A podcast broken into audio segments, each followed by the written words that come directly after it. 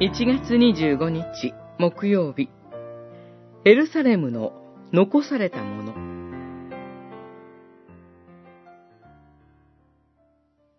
その日にはイスラエルの生き残った者にとって主の若枝は麗しさとなり栄光となる。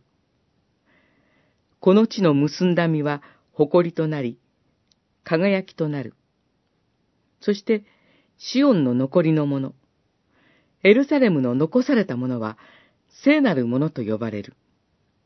イザヤ書、四章、二節、三節。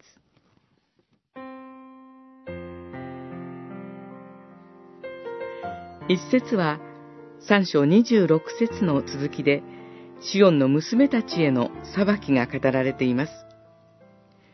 その日、裁きの日には、豪華な生活をする女たちが、頼りにする男たちが、戦いに倒れ、数少ない男性に群がる終末的混乱があるというのです。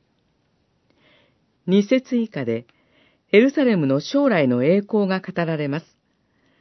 若枝は、ヘブライ語で、入るという動詞から派生した名詞で、植物の新芽を意味します。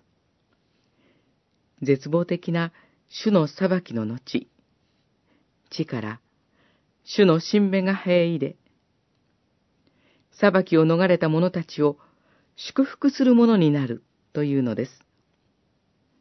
それは滅ぼすための裁きではありません。神がご自分の民を性別し、新しい未来を生み出すための裁きです。ですから、残された者は聖なるものと呼ばれるのです。裁きによって残されたものは、立派なもの、火の打ちどころのないものではありません。神は、裁きの霊と、焼き尽くす霊をもって、シオンの娘たちの汚れを洗い、すすぎ清めると語られています。本来、滅ぼされるべきものが、裁きの日に残されて生とされるのです。ここに神の恵みと救いがあり、十字架の福音があります。